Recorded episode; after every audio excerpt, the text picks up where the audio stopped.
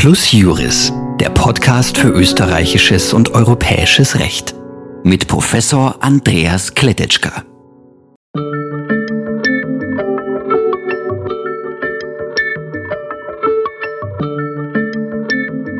Meine sehr geehrten Damen und Herren, ich darf Sie ganz herzlich zur 19. Folge von Plus Juris begrüßen.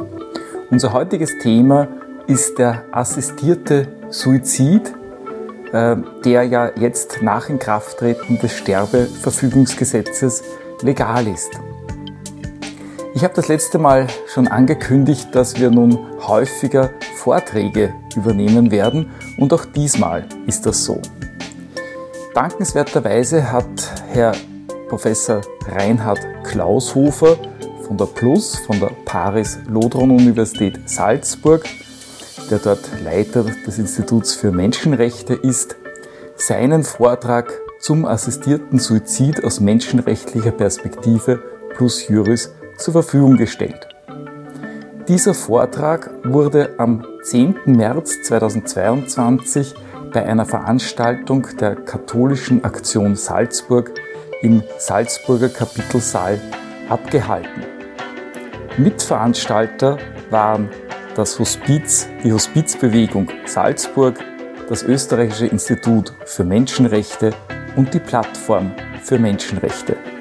Ich darf mich bei allen Veranstaltern und bei Herrn Kollegen Klaushofer ganz herzlich dafür bedanken, dass wir diesen Vortrag übernehmen durften.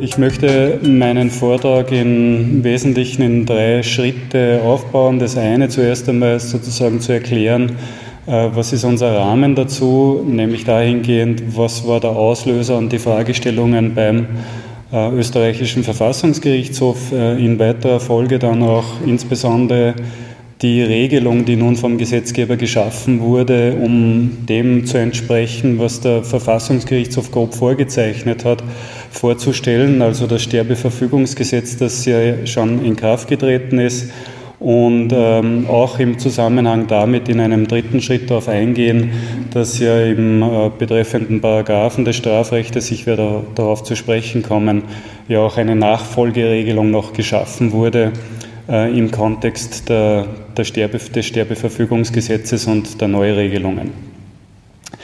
Zum Ausgangspunkt, und das wurde bei der Einleitung ja schon angesprochen, ähm, wir haben vor dem Verfassungsgerichtshof und äh, die Geschichte hat nicht erst im Jahr 2020 begonnen mit der Entscheidung, die nun äh, sozusagen die Diskussionen ausgelöst hat, sondern zuvor schon 2016 begonnen. Äh, Ausgangspunkt des Ganzen sind im Wesentlichen zwei Paragraphen des Strafrechts. Das eine, was angesprochen wurde, die Tötung auf Verlangen im Paragraphen 77 des Strafgesetzbuches. Diese Bestimmung wurde nicht weiter berührt, diese wurde auch nicht verändert. Man kann zum Töten auf Verlangen sagen, es ist ein privilegierter Straftatbestand, weil ansonsten wäre so etwas ja Mord, wenn man sozusagen eine fremde Hand anlegt, aber diese Bestimmung ist weiterhin aufrecht, so wie wir sie kennen. Der zweite Punkt, und das war der Auslöser sozusagen dann für die äh, weiterfolgenden Diskussionen, ist der Paragraph 78 des Strafgesetzbuches, der eben die Mitwirkung am Selbstmord regelt. Und dieser Paragraph 78 hat im Wesentlichen zwei äh, sozusagen grobe Tatbestände, sagen wir Juristen. Einerseits die Beeinflussung äh, des Willens einer anderen Person, also dass man jemand verleitet zum Selbstmord. Diese Bestimmung ist weiter im Strafrecht enthalten, weil das hat der Verfassungsgerichtshof ja auch nicht aufgegriffen. Das heißt, niemand sollte sozusagen auf jemanden anderen Einfluss nehmen, damit dieser dann dazu überredet wird, dass er sich selbst umbringt. Das ist ähm, bestehen geblieben. Äh, es soll der freie Wille ja entscheidend sein einer Person, äh, die äh, Selbstmord begehen will, die Suizid haben will.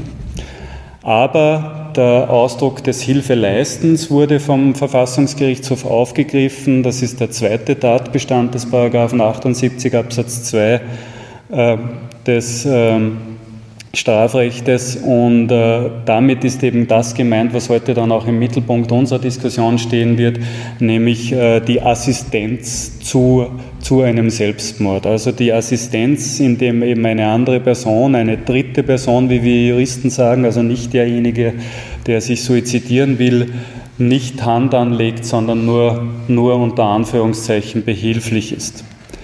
Begonnen hat diese Diskussion, wenn man jetzt in der jüngeren äh, Geschichte des Verfassungsgerichtshofes nachliest, eigentlich 2016. 2016 wollte sich ein Verein gründen, nämlich der Verein Letzte Hilfe, Verein für selbstbestimmtes Sterben. Der Vereinszweck war, war, aber problematisch und das hat auch dann letzten Endes zum Verfassungsgerichtshof geführt, weil ja assistiert werden soll beim Sterben und äh, Vereinszwecke dürfen strafgesetzlichen Bestimmungen nicht widersprechen. Über diese Fragestellung oder über diese Problemstellung ist 2016 das erste Mal der Verfassungsgerichtshof äh, jetzt eben in der jüngeren Vergangenheit damit beschäftigt worden, ob diese Bestimmung, die ich zuvor erwähnt hatte, mit der Hilfeleistung äh, mit der Verfassung und im Endeffekt mit den Grundrechten vereinbar ist. Zu diesem Zeitpunkt, 2016, hat er noch gesagt, und das ist so ein typischer Ausdruck, den man verwendet äh, in unserer Sprache, dass der Gesetzgeber seinen äh, rechtspolitischen Gestaltungsspielraum hat äh, ausnützen können in der Form, dass er eben den Paragraphen 78 Absatz 2 und das Hilfeleisten generell verbietet.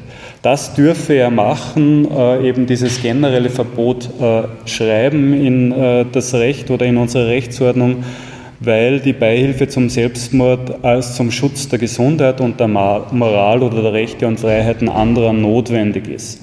Mit anderen Worten, 2016 war der Verfassungsgerichtshof noch der Meinung, dass dieses Hilfeleisten im Paragraphen 78 des Strafgesetzbuches verfassungskonform ist, also den Grundrechten entspricht. Die Lage hat, äh, was uns ja heute hier zusammenführt, sich dann verändert. Am 11. Dezember 2020 ist ja dann der Verfassungsgerichtshof mit einem neuerlichen Erkenntnis äh, an die Öffentlichkeit gegangen, wenn man so will. Und äh, es hat sich neuerlich die Frage gestellt, inwieweit die betreffende Bestimmung, die ich schon erwähnt habe, mit den grundrechtlichen Garantien vereinbar ist. Und äh, im Groben hat der Verfassungsgerichtshof äh, folgenden Rahmen gezeichnet, was die menschenrechtliche und grundrechtliche Situation anlangt. Er hat zum einen betont, dass es ein Recht auf Selbstbestimmung jedes Menschen gibt äh, und er leitet dieses Recht aus einerseits dem Artikel 8 der Europäischen Menschenrechtskonvention her, das ist das Recht auf Privatleben, Schutz der Wohnung und dergleichen. Im Wesentlichen interessiert uns das Recht auf Privatleben, aus dem auch der Europäische Gerichtshof für Menschenrechte eben herleitet, dass wir selbstbestimmt entscheiden können. Ein ganz anderer Bereich, in dem uns das sehr wichtig erscheint, ist ja beispielsweise bei medizinischen Behandlungen, dass diese entsprechend aufgeklärt erfolgen müssen und wir auch Selbstbestimmung als Menschen üben können bei medizinischen Behandlungen vom äh, grundrechtlichen Rahmen her. Des Weiteren hat der Verfassungsgerichtshof auch gesagt, sozusagen, dass das ein Bestandteil irgendwie, wobei das im Erkenntnis nicht ganz so klar ist, des Artikel 2 der Europäischen Menschenrechtskonvention ist. Der Artikel 2 schützt das Recht auf Leben. Äh, ich werde jetzt dann gleich noch sozusagen auf die Spannungsverhältnisse, die sich daraus ergeben, zu sprechen kommen. Und er hat darüber hinaus äh, erwähnt den Artikel 2 des Staatsgrundgesetzes beziehungsweise den Artikel 7 der österreichischen Bundesverfassung. Artikel 2 und Artikel 7 sind jene Bestimmungen, die gleichheitsrechtliche Verbürgungen sind, also dieses Recht auf Gleichheit verbürgen. Auch auf äh, diesen Aspekt werde ich dann äh, gleich noch einmal eingehen.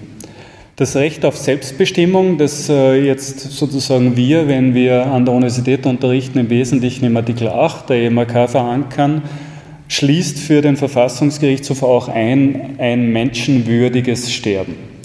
Zur Menschenwürde ist ganz allgemein zu sagen, weil das ja sehr gern eben auch in dieser Diskussion verknüpft wird und eingebracht, dass es in Österreich, jedenfalls im genuinen österreichischen Verfassungsrecht, also was ursprünglich österreichisches Verfassungsrecht ist, keinen äh, Menschenwürdeartikel gibt. Es gibt zwar im Artikel 1 Absatz 4 des persönlichen Freiheits-BVG die Bestimmung, dass jemand menschenwürdig äh, festgenommen und angehalten werden sollte. Das ist aber ganz im engeren Kontext der persönlichen Freiheit, aber es gibt nicht so etwas wie den Artikel 1, der, äh, den es im Grundgesetz in Deutschland gibt, oder mittlerweile deshalb Bestandteil der österreichischen Rechtsordnung im Artikel 1 der Europäischen Grundrechtecharta, weil ja die Europäische Grundrechtecharta im Kontext der Europäischen Union auch für uns in Österreich Geltung hat.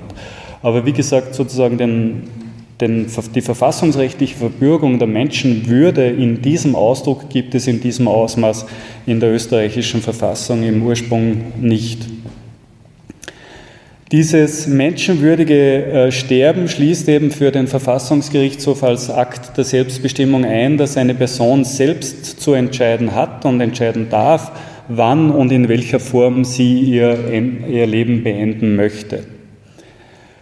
Der Verfassungsgerichtshof hat in dem Kontext gleichzeitig betont, dass aber äh, Vorsicht geboten ist und dass man besonders Bedacht nehmen muss auf die Situationen von Menschen, die sich in äh, verletzlichen Zusammenhängen befinden. Man spricht dann immer im Fachausdruck von vulnerablen Personen, also die aufgrund ihrer Lebensumstände möglicherweise zu, dazu veranlasst werden, verfrüht ihrem Leben ein Ende zu setzen. Das können soziale Umstände sein, das können ausweglose persönliche Umstände sein, die aber nicht sozusagen im engeren Kontext mit der eigenen Gesundheit stehen, äh, die massiv gefährdet ist und wo man schweren Leiden ausgesetzt ist.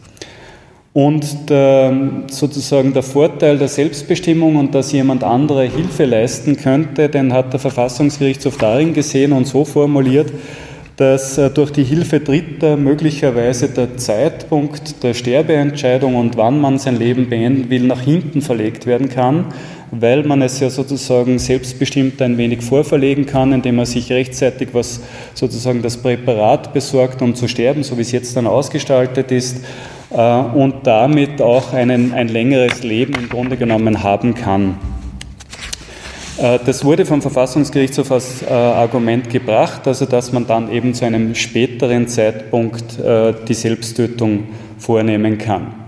In Bezug auf diese verletzliche Personengruppe, also die vulnerable Personengruppe, ist insbesondere dann ja auch äh, vom Verfassungsgerichtshof betont worden und ich werde äh, im Zusammenhang mit dem Sterbeverfügungsgesetz darauf noch zu sprechen kommen, dass es Sicherungsmaßnahmen äh, braucht, damit es nicht irgendwie zu einer übereilten Entscheidung kommt und dergleichen mehr.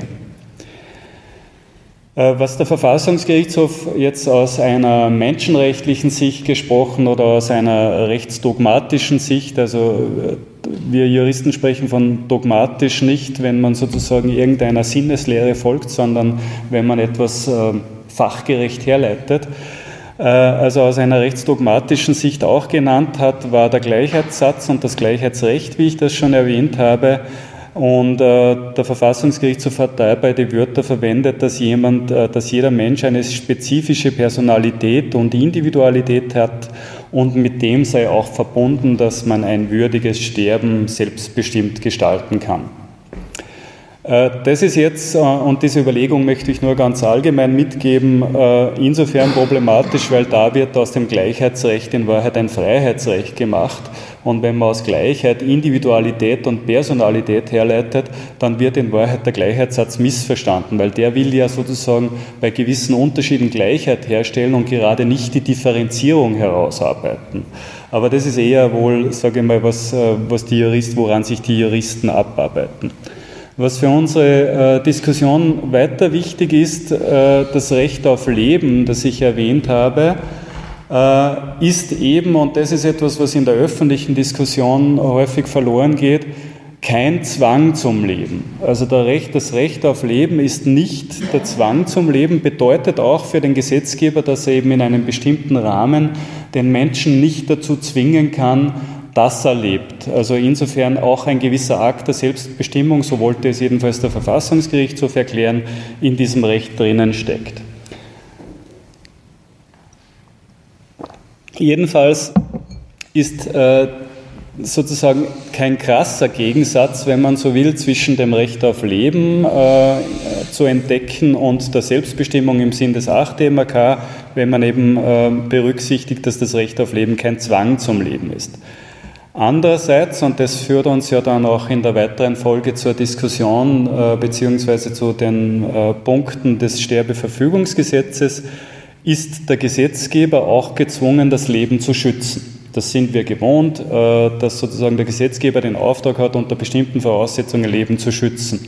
Das ist der Grund, warum wir den Paragraphen 75 im Strafgesetzbuch haben, der den Mord unter Strafe stellt, weil der hat ja die Funktion, uns Menschen sozusagen voreinander zu schützen im Kontext der Rechtsordnung, dass es eben eine massive Strafe gibt, wenn wir jemanden anderen äh, eben ermorden, dessen Leben nehmen. Äh, insofern hat der Gesetzgeber natürlich auch die Möglichkeit, äh, bis zu einem gewissen Grad, und das hat er mit diesem Paragraphen 78 gemacht, das Recht auf Leben zu schützen und damit auch Beihilfe zu einem Selbstmord unter Strafe zu stellen. Also das ist der Anknüpfungspunkt für den Gesetzgeber, das Recht auf Leben eben äh, aus seiner Schutzpflicht heraus, wenn man ähm, in einem juristischen Fachausdruck heraus eben unter Strafe zu stellen. Nun hat aber der Verfassungsgerichtshof gesagt, dass sich sozusagen seit seiner letzten Entscheidung, äh, vereinfacht gesprochen, die Situation ein wenig verändert hat. Er hat einen Blick in die gesamte Rechtsordnung geworfen und gesagt, naja, unsere Rechtsordnung hat sich weiterentwickelt über die Jahre. Wir kennen Bestimmungen, äh, die eben zeigen, dass äh, die Selbstbestimmung ein starker Wert ist im Rahmen unserer Rechtsordnung durch das Patientenverfügungsgesetz, äh, durch die Möglichkeiten der Vorsorgevollmacht, durch die Möglichkeiten der Erwachsenenvertretung, die hat er aber allerdings nicht erwähnt. Und er hat insbesondere auch angeführt den Paragraphen 49a Absatz 2 des Ärztegesetzes, der vereinfacht äh, gesprochen die, die äh, ärztliche Palliativversorgung äh, eine, eine rechtliche Grundlage gegeben hat der eben gesagt hat, dass äh, es insbesondere für Ärztinnen und Ärzte zulässig ist, im Rahmen der palliativmedizinischen äh, Indikationen Maßnahmen zu setzen, die letzten Endes schmerzmildernd sind, aber gleichzeitig auch bis zu einer gewissen Grad zu einer Lebensverkürzung führen können. Und aus diesem Blick in die gesamte Rechtsordnung hat der Verfassungsgerichtshof gesagt, äh, ich versuche das jetzt eher unjuristisch zu formulieren, können wir sagen, die Selbstbestimmung hat einen sehr hohen Wert. Äh, das ist mit zu berücksichtigen bei der Auslegung der Grundrechte und der gesetzgeberische Handlungsspielraum sei dadurch ein wenig sozusagen auch enger geworden im Endeffekt äh, durch die gesellschaftlichen Entwicklungen, durch die Entwicklungen in der Rechtsordnung. Und insofern sei eben dieser Paragraph 78 Absatz 2 der die Hilfe zur Selbsttötung unter Strafe stellt, äh, nicht mehr mit den Grundrechten vereinbar. Ähm, in Wahrheit ist das ein gewisser Kohärenzgedanke der Rechtsordnung, also dass man sagt, dass es sowas wie eine gewisse eben in sich, ähm, in sich Verständlichkeit der gesamten Rechtsordnung oder Schlüssigkeit der gesamten Rechtsordnung geben muss. Äh, und das war wohl auch ein wesentlicher Gedanke dann letzten Endes, der eben zur Aufhebung des 78 Absatz 2, was die Hilfeleistung anlangt, äh, äh, betrifft.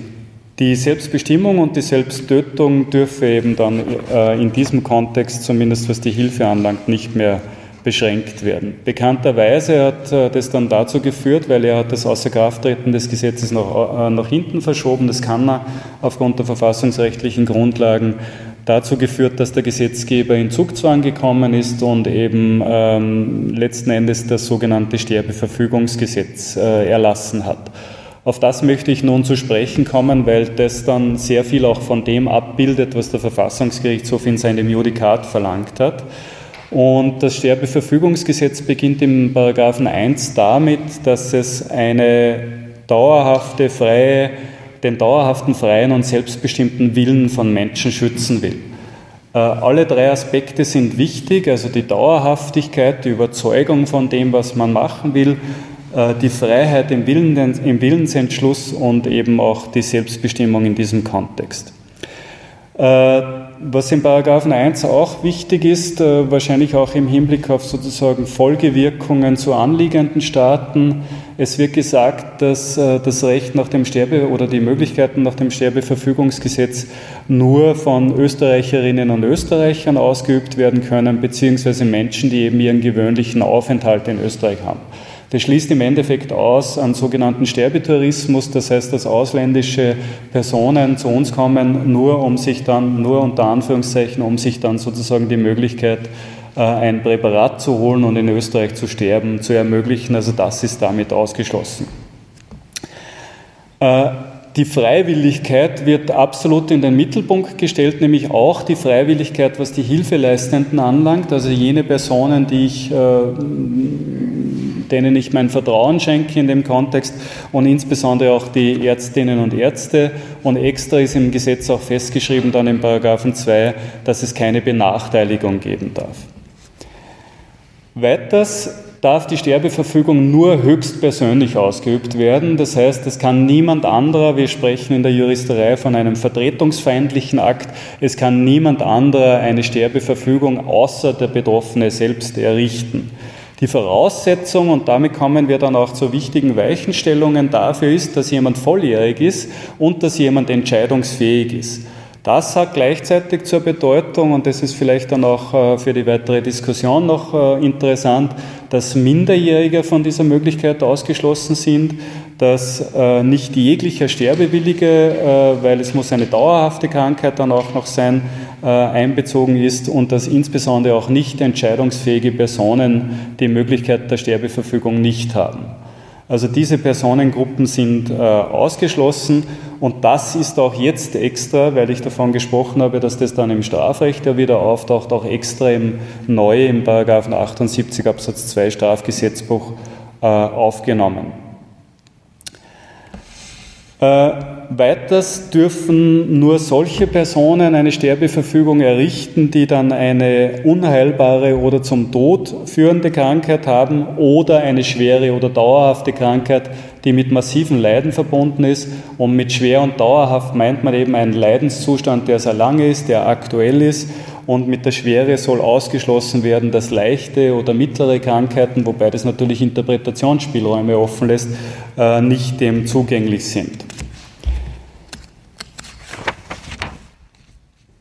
Großer Wert wird letzten Endes dann auf die Aufklärung gelegt. Es sind zwei ärztliche äh, Aufklärungsgespräche notwendig. Davon muss ein, einer der Mediziner, der Medizinerinnen äh, palliativmedizinische Qualifikation aufweisen. Und diese haben dann eben A, die Entscheidungsfähigkeit zu prüfen und müssen schon beim leisesten Verdacht, dass diese nicht gegeben ist, sozusagen das vermerken bzw. ausschließen, dass es dann zu einer Sterbeverfügung kommt und äh, Sie müssen prüfen, dass es sich um einen selbstbestimmten freien Entschluss handelt.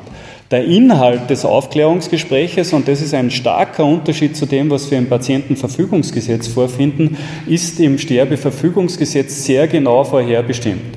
Es wird gesagt, dass über alternative Behandlungs- und äh, Handlungsalternativen aufzuklären ist. Es muss auf die Möglichkeit der Patientenverfügung verwiesen werden. Es muss auf die Möglichkeit der Vorsorgevollmacht verwiesen werden. Es muss auf den Vorsorgedialog verwiesen werden. Es muss ein Angebot geben äh, einer einer Psychothera eines psychotherapeutischen Gespräches, nämlich eines konkreten Angebotes. Es müssen Hinweise auf weitere Betreuungsangebote gemacht werden und es muss auch besprochen werden, dann letzten Endes die Dosierung des Präparates, dieses Natrium Pentobarbital und die notwendige Begleitmedikation dazu. Extra gesagt wird dann, wenn es eine krankheitswertige psychische Störung gibt, also das wird im, sozusagen im Kontext dieses Aufklärungsparagraphen auch noch erwähnt, dann muss sozusagen noch einmal geprüft werden, ob der auch zur Folge hätte, dass man einen Sterbewunsch hat und dann müsste neuerlich genau überprüft werden, ob diese Person tatsächlich sozusagen äh, eine entscheidungsfähige Person ist. Die Errichtung der Sterbeverfügung ist dann erst zwölf Wochen nach dem Erstgespräch möglich. Das soll verhindern, dass man vorschnell zu dem Entschluss kommt. Eine Ausnahme gibt es für Menschen, die in der sogenannten Terminalphase sind. Das ist im äh, Gesetz auch äh, definiert. Die können zwei Wochen nach dem Erstgespräch sozusagen die Verfügung dann endgültig errichten. Und äh, im Übrigen muss es innerhalb eines Jahres nach dem Zweitgespräch errichtet sein, ansonsten muss jetzt vereinfacht gesprochen das Ganze neu begonnen werden.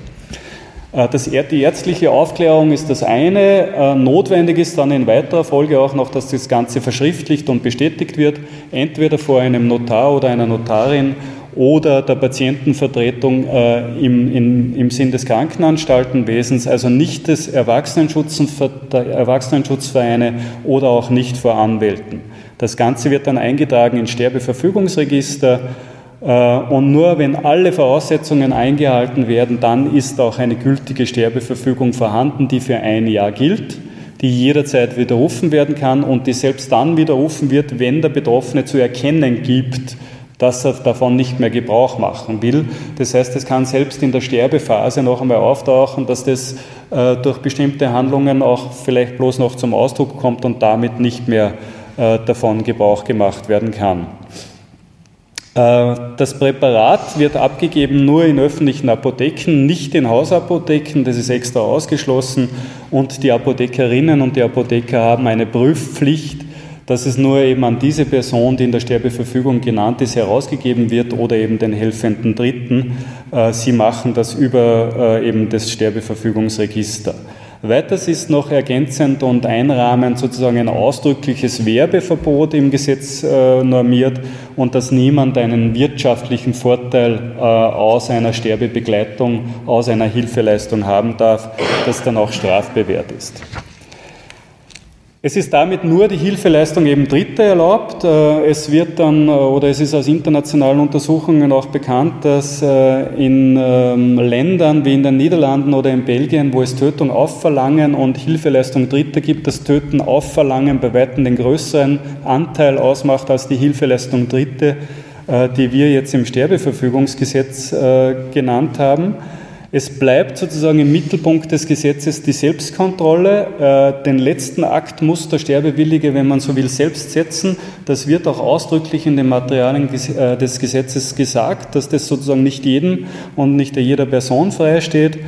Äh, und es wird auch gesagt, was aber noch vollkommen unklar ist, in welchem Ausmaß das geschieht, dass die Palliativversorgung auszubauen ist. Es ist ja im Gespräch im Ärztlichen auch auf die Palliativversorgung zu verweisen.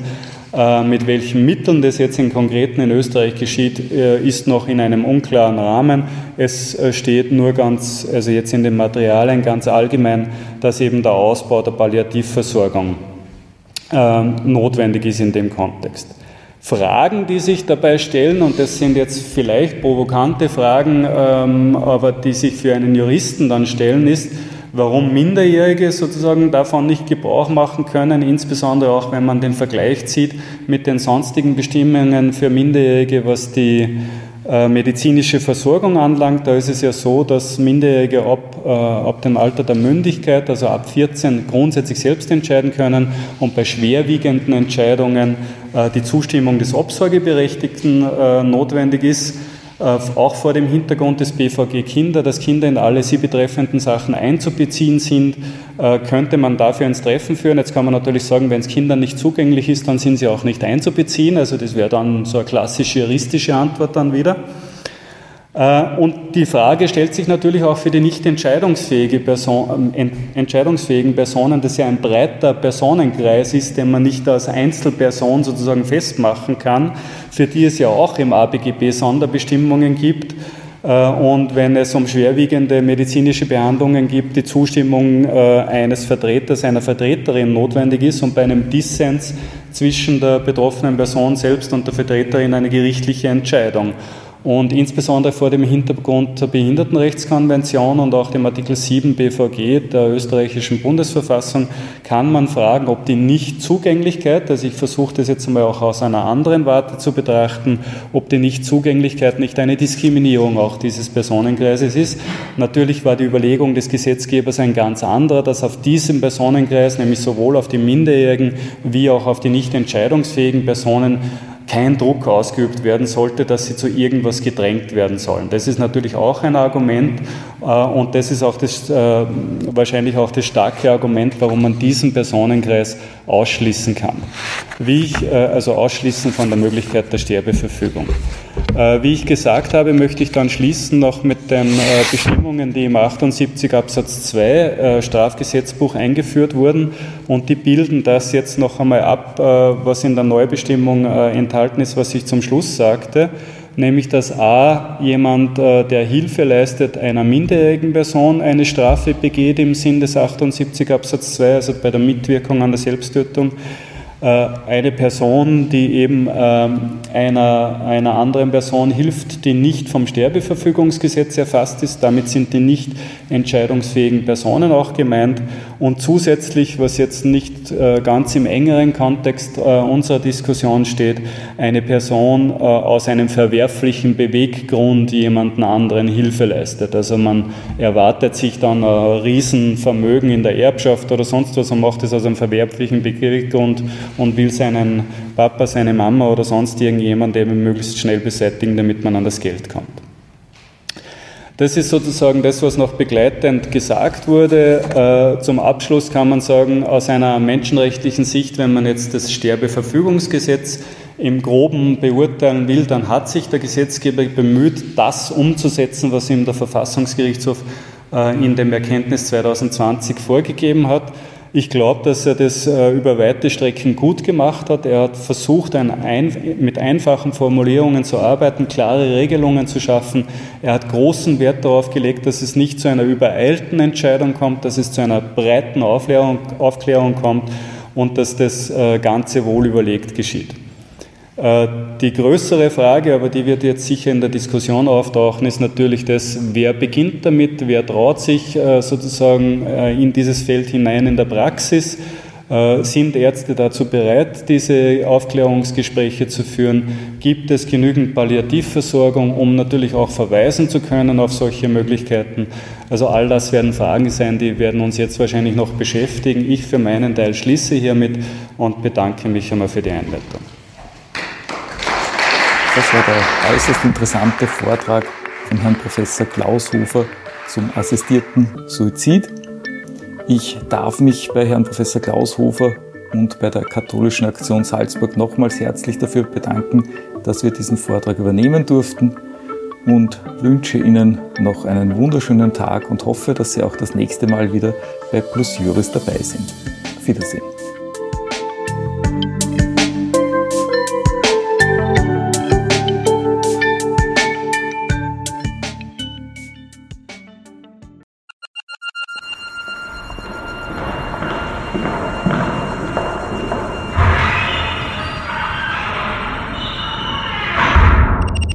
Plus Juris, der Podcast für österreichisches und europäisches Recht.